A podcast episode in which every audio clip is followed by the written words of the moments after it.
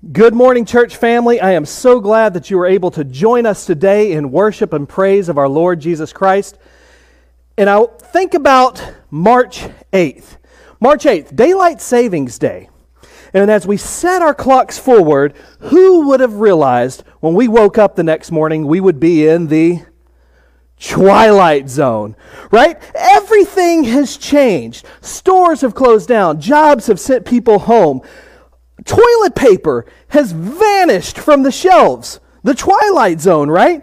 Schools are closed, and now all parents are homeschool teachers. Everything has changed. 2020 was supposed to be a year that we refocus, right? It was a year where a presidential campaign slogan was Keep America Great. Everything was going pretty good until things changed and it happened almost overnight. I remember it was a Wednesday night. I was working with the youth group. We were having a lock in and we were practicing for the LTC convention. We were practicing on our puppet shows and our drama.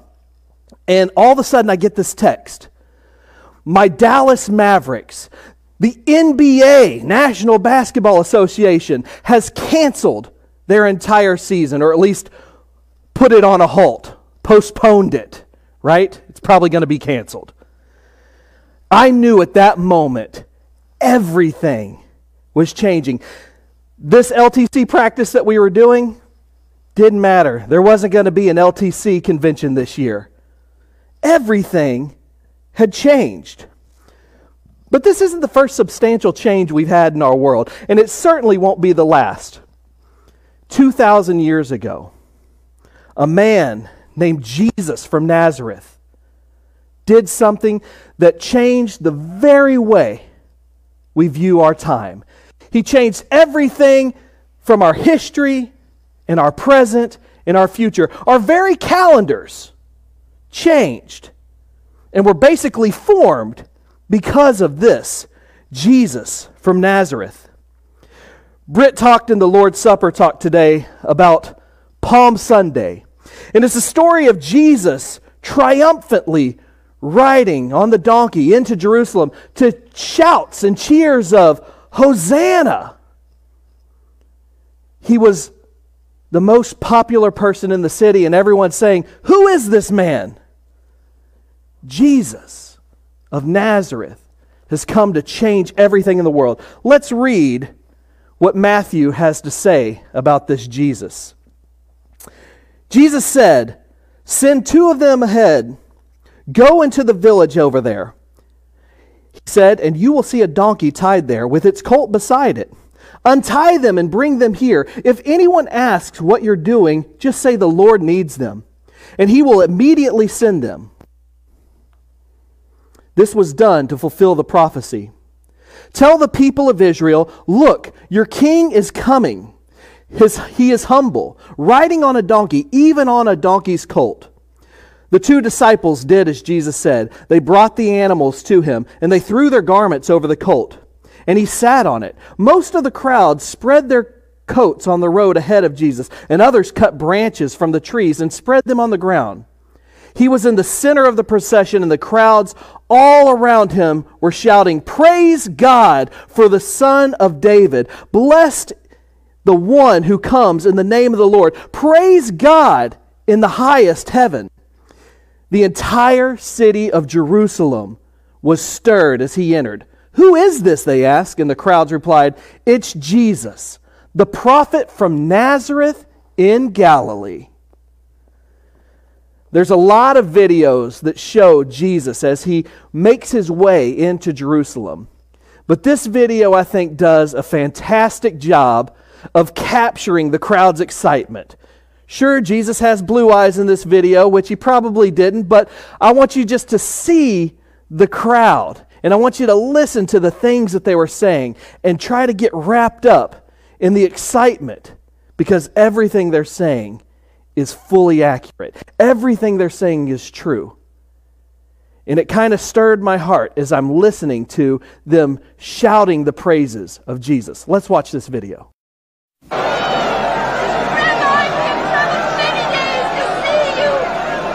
Jesus, you have to me! Welcome to our city! Hail Jesus!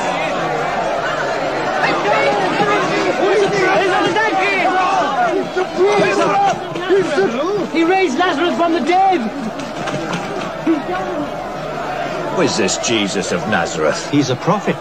A great prophet. A prophet? On a donkey?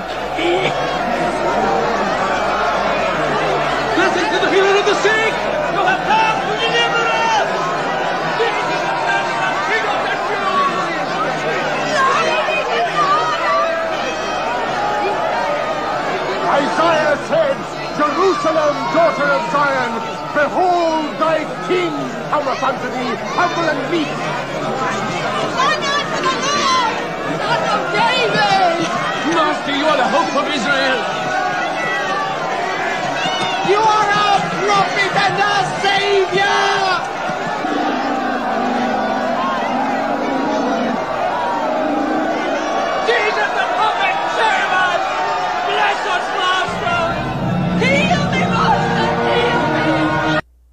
What was being said by the multitude of people that were surrounding Jesus as he was entering into Jerusalem? I love the quotes because each of the Gospels captures different things that the people were saying about Jesus. In Matthew chapter 21, it says, The crowds that went ahead of him and those that followed shouted, Hosanna to the Son of David! Blessed is he who comes in the name of the Lord! Hosanna in the highest! Hosanna is a Hebrew term for Savior, or it can be translated into Save us now. These were people that wanted to be saved by Jesus Christ. They wanted to be saved from their sicknesses. They wanted to be saved from this Roman Empire. They knew they needed a Savior. Mark chapter 11 says, Blessed is the coming kingdom of our father David. Hosanna in the highest. The people knew they needed a new king. They've heard of kingdoms rising and kingdoms falling, and no empire had ever been as great as this Roman Empire. And the Jews knew it was their time to rise to the top. And the, they wanted to be a conquering kingdom like David was with the Israelites. Luke says in 1938, peace in heaven and glory in the highest. What this is showing is this was God's plan. God had sent the Savior, the Messiah, to them so that they could sing Hosanna, all to fulfill God's plan of His Messiah. Matthew 21, verse 10 and 11 says, When Jesus entered Jerusalem, the whole city was stirred and asked, Who is this? The crowds answered, This is Jesus, the prophet from Nazareth in Galilee. You see, a lot of the people in the crowd, they were from northern Israel. And what they're saying here is, He's a prophet from Nazareth which is in Galilee. It's kind of like us, an East Texan. If we had an East Texan rise to fame, we could say, Yeah, that's a good old East Texas boy. That's what they're saying. They're excited because they have one of their own that is the Messiah, that's their Savior. How incredible is that? But John gives us a little bit more information of what other parts of the crowd were like. In John chapter 12, verse 17 and 18, it says, Many in the crowd had seen Jesus call Lazarus from the tomb, raising him from the dead, and they were telling others about it. That was the reason so many went out to meet him because they heard about this miraculous sign. These people saw Jesus do what nothing that, that has never been done before. He raised a dead man who'd been in the grave several days. He raised him to life. And they knew if he could raise him to life, he could raise them. And they could live an eternal life. That's why they were out there following him. That's why they were calling him their Savior. That's why they were shouting, Hosanna. And every single thing that the crowd said about Jesus was true. Every single word of it was true. He was their Savior. He was going to usher in an incredible kingdom. He was going to usher in the greatest kingdom to ever exist. He was going to bring peace on earth. He was going to change the world as they knew it. And the world was now going to be marked from everything that happened before Christ to everything that happened after him. That's where we get our calendar. They knew he was going to change it all. But their plans changed. Maybe their plans weren't the same as God's plans. You see, Jesus already had enemies when he came to Jerusalem. Matter of fact, weeks before, the reason that they were scared to go and see Lazarus was because they knew that they were going to be killed when they came down to, to Jerusalem. Doubting Thomas, as we call him, he even said, Let's go down there. I'm willing to die with you, Jesus. They knew they were, had some enemies in Jerusalem. And these enemies were the religious leaders. These enemies were the people that didn't like that Jesus was going to kind of butt into their business. You see, these religious leaders should have understood that he was the coming Messiah. But they were too comfortable with their powerful positions. They didn't want to hear it, they didn't want to believe it. And so they chose to get rid of him. They couldn't do it yet because the crowd was so excited. And they knew they couldn't arrest Jesus with this crowd that was all around him. But then Jesus does some things when he gets into town. One of the first things he does when he gets into town is he goes up to the temple and he clears out the temple from all the money changers and the people that were trying to create a business out of sacrifice. And so I'm sure those folks might not have really cared for this Jesus character that came into town. And then when he's asked about paying taxes, surely this new king is going to tell them they don't have to pay taxes to Caesar. But what does he say? Show me a coin. Whose head is on that? Caesar's head. Well, give to Caesar what is Caesar. Give to God's what is God. Some people might have thought that was an incredible thing to say, and it was very deep. But maybe he wasn't doing what they wanted him to do. As they're walking away from the temple, his disciples look at how magnificent the architecture of the temple is. And they say, Look at this, Jesus. Look at this great architecture. And he tells them, No stone's going to be unturned. That temple is going to come tumbling down. When he's questioned about the future, Jesus speaks about wars, about famines, about natural disasters, about persecution of his followers. These are starting to sound like things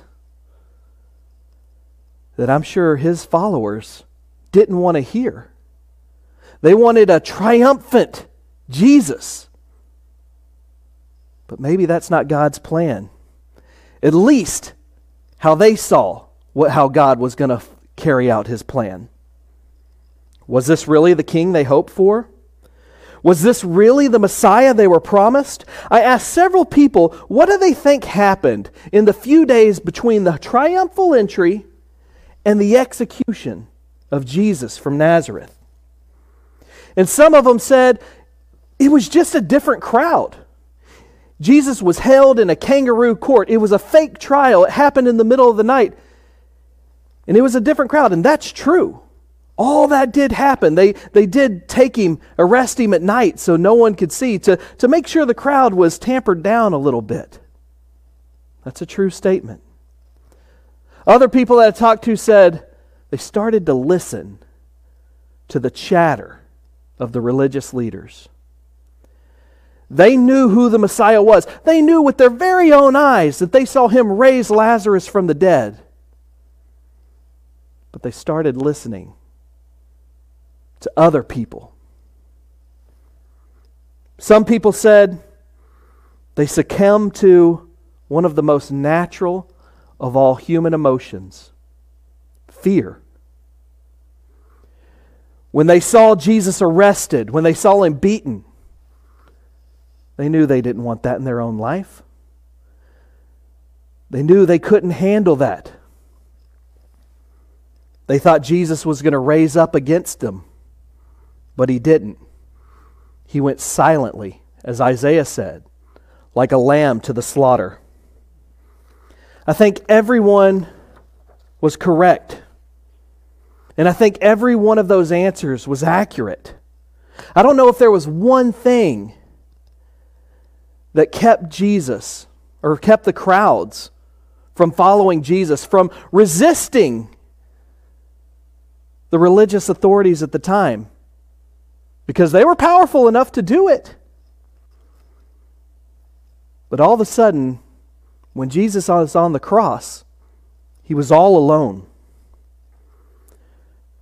John chapter 12, verse 42 says, Yet at the same time, many, even among the leaders, believed in him. But because of the Pharisees, they would not openly acknowledge their faith for fear they would be put out of the synagogue. For they loved the praise, or they loved human praise, more than they loved praise from God. They chose to deny the Savior of the world so they could get a pat on the back from other humans that could do no more than kick him out of the synagogue. It's really sad. Jesus was all alone on the cross. Matthew, Mark, and Luke do mention some of the women were there, but they were looking upon Jesus from afar. And even John says he was there, and you know there's the account of when he talked to Jesus. Maybe John was hiding himself, and that's why the other apostles didn't know that he was there. Maybe he was hiding in the crowd. But they were looking from afar, and if we see the resurrection, we know that darkness covered the, covered the sky, and we know there were earthquakes, and we know that the curtain's temple was, was torn in two, and some scary things started happening. I'm sure the crowd started dissipating, and we see even from Luke's account in Luke 23, verse 48 and 49, it says, When all the people who had gathered to witness this sight saw what took place, they beat their breast and went away. But all of those who knew him, including the women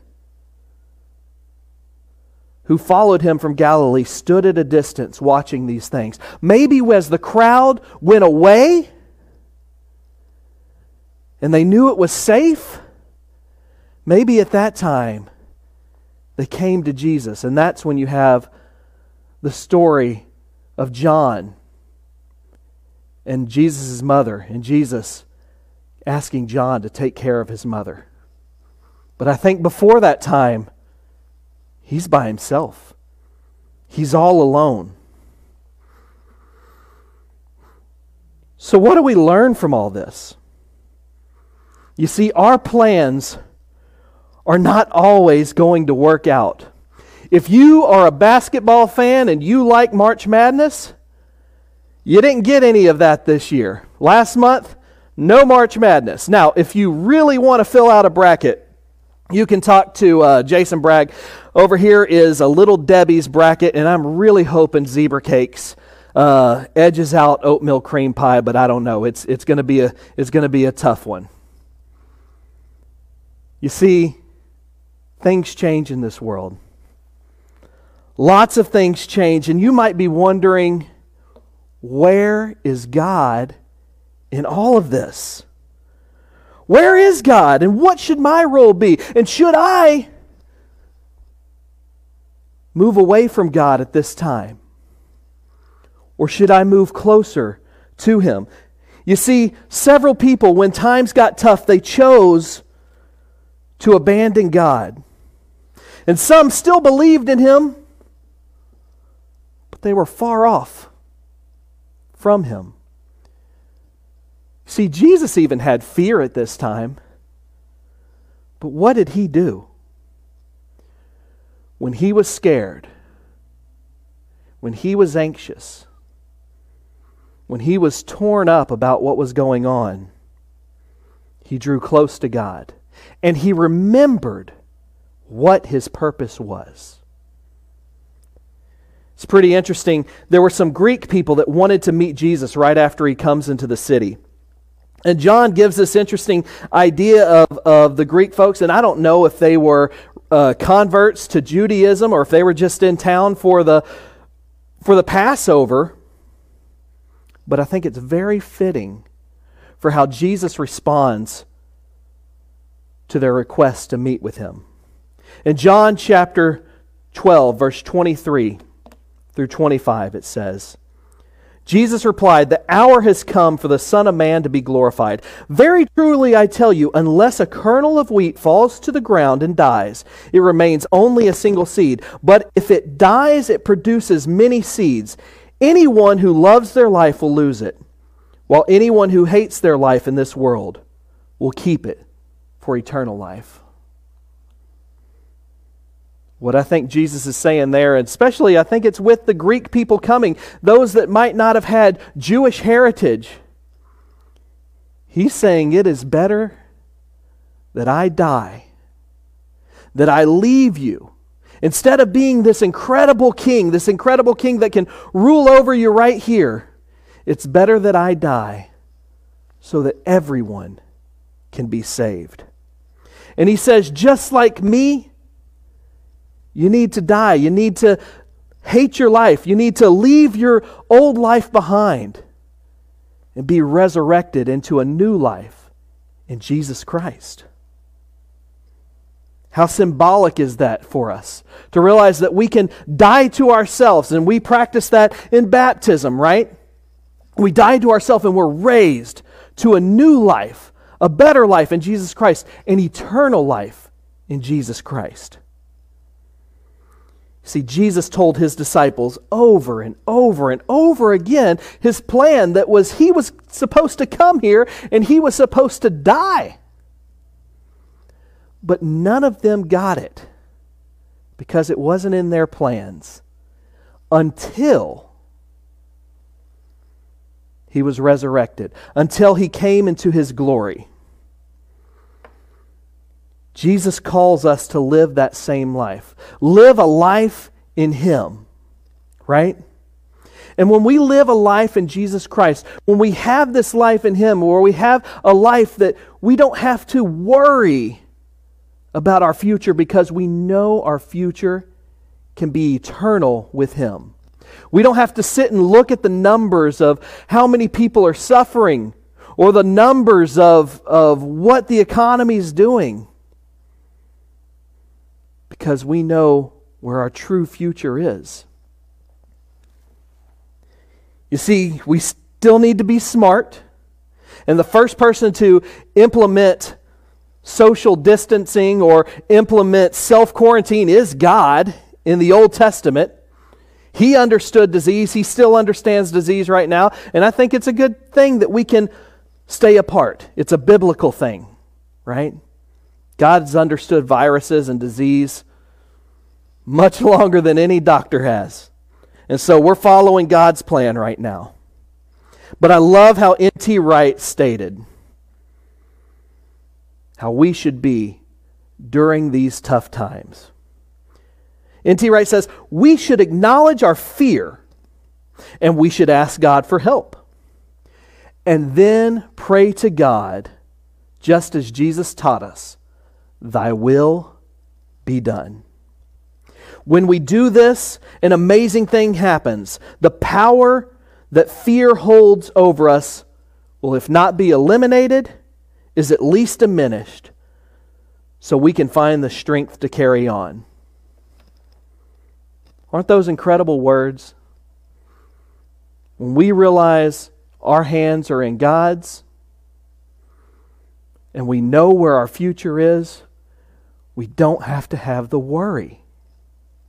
But we have to continue to draw close to God. As Jesus entered in Jerusalem, he got to feel the admiration of the crowd, but he also got to experience the fear of rejection, loss, and even death.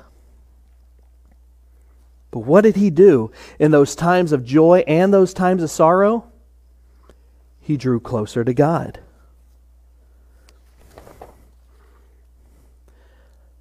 When you understand God's plan, everything works out a little bit better in our life. Our anxiety can go away. Our fears and worries can go away because we can understand that our plans are not always God's plans.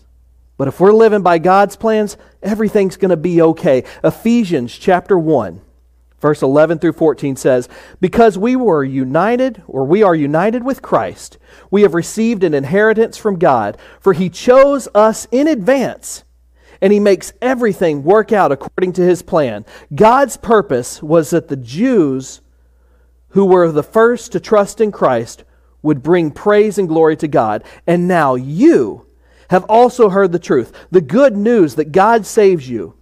And when you believe in Christ, he identified you as his own by giving you the Holy Spirit, whom he promised a long time ago. The Spirit is God's guarantee that He will give us the inheritance He promised and that He has purchased us to be His own people. He did this so that we would praise and glorify Him. Jesus had this plan the entire time. God had this plan the entire time that He was going to give His life for us so that we could be with Him forever. His plan has never changed. Sometimes our plans need to change. If you're like me, you're at home and you're playing board games with your family, and one of the games we like to play is Mexican Train. And in Mexican Train, it's a domino game, and you try to line up all the dots to match each other and be the first one to go out. In this game, it's real funny because one of the things that you hear over and over again is, I'm working on my plan, or you ruined my plan. It's all it's a game all about a plan. Sometimes people will say, Sydney says, I have no plan. And she won. I don't know. So maybe we should just stick with no plan sometimes. But I think plans are good as well. You see, our plans are going to change, and someone's going to come and they'll throw a domino on your place, and you're going to have to change your plan. You can either give up and say, I don't want to play anymore, or you can move forward. And that's what God wants us to do. He wants us to move forward. He wants us to grow closer to Him. And He wants us to use these opportunities to draw close to Him. Right now, so many of you are at home and you have a little bit more time on your hands. If that's you, use this time to draw closer to God. Pray to Him more. Study His Word more. Pray for other people that are struggling. We got plenty of those. We got plenty of prayer requests that we can, uh, we can pray about. Make sure you spend that time in prayer and study with God. Because when we draw close to Him, our life is better. And we f- start following into God's plan. A lot of you are home and get to spend more time with your family. Work on your relationship with your spouse. Work on your relationship with your kids. Teach your spouse and your kids how great our God is, right? We have this time that we can become the spiritual guides of our families once again. Reach out to those that are lonely. Shirley Carr asked for some cards, or her daughter asked us if we could send some cards to her. Let's do that. Let's send some cards to her. Let's send some cards to those that are confined because they need the love of their brothers and sisters in Christ. This is a time that we come back to God. John chapter 12, verse 44 says, Jesus shouted to the crowds, If you trust me, you're, you are trusting not only me, but also God who sent me. For when you see me, you are seeing the one who sent me. I have come as a light to the darkness in this dark world, so that, that all who put their trust in me will no longer remain in the dark. I will not judge those who hear me, but do not obey me. For I have come to save the world and not to judge it. But all who reject me, and my message will be judged on the day of judgment by the truth I have spoken. What God wants for us right now in order to glorify Him, is we need to put our trust in God.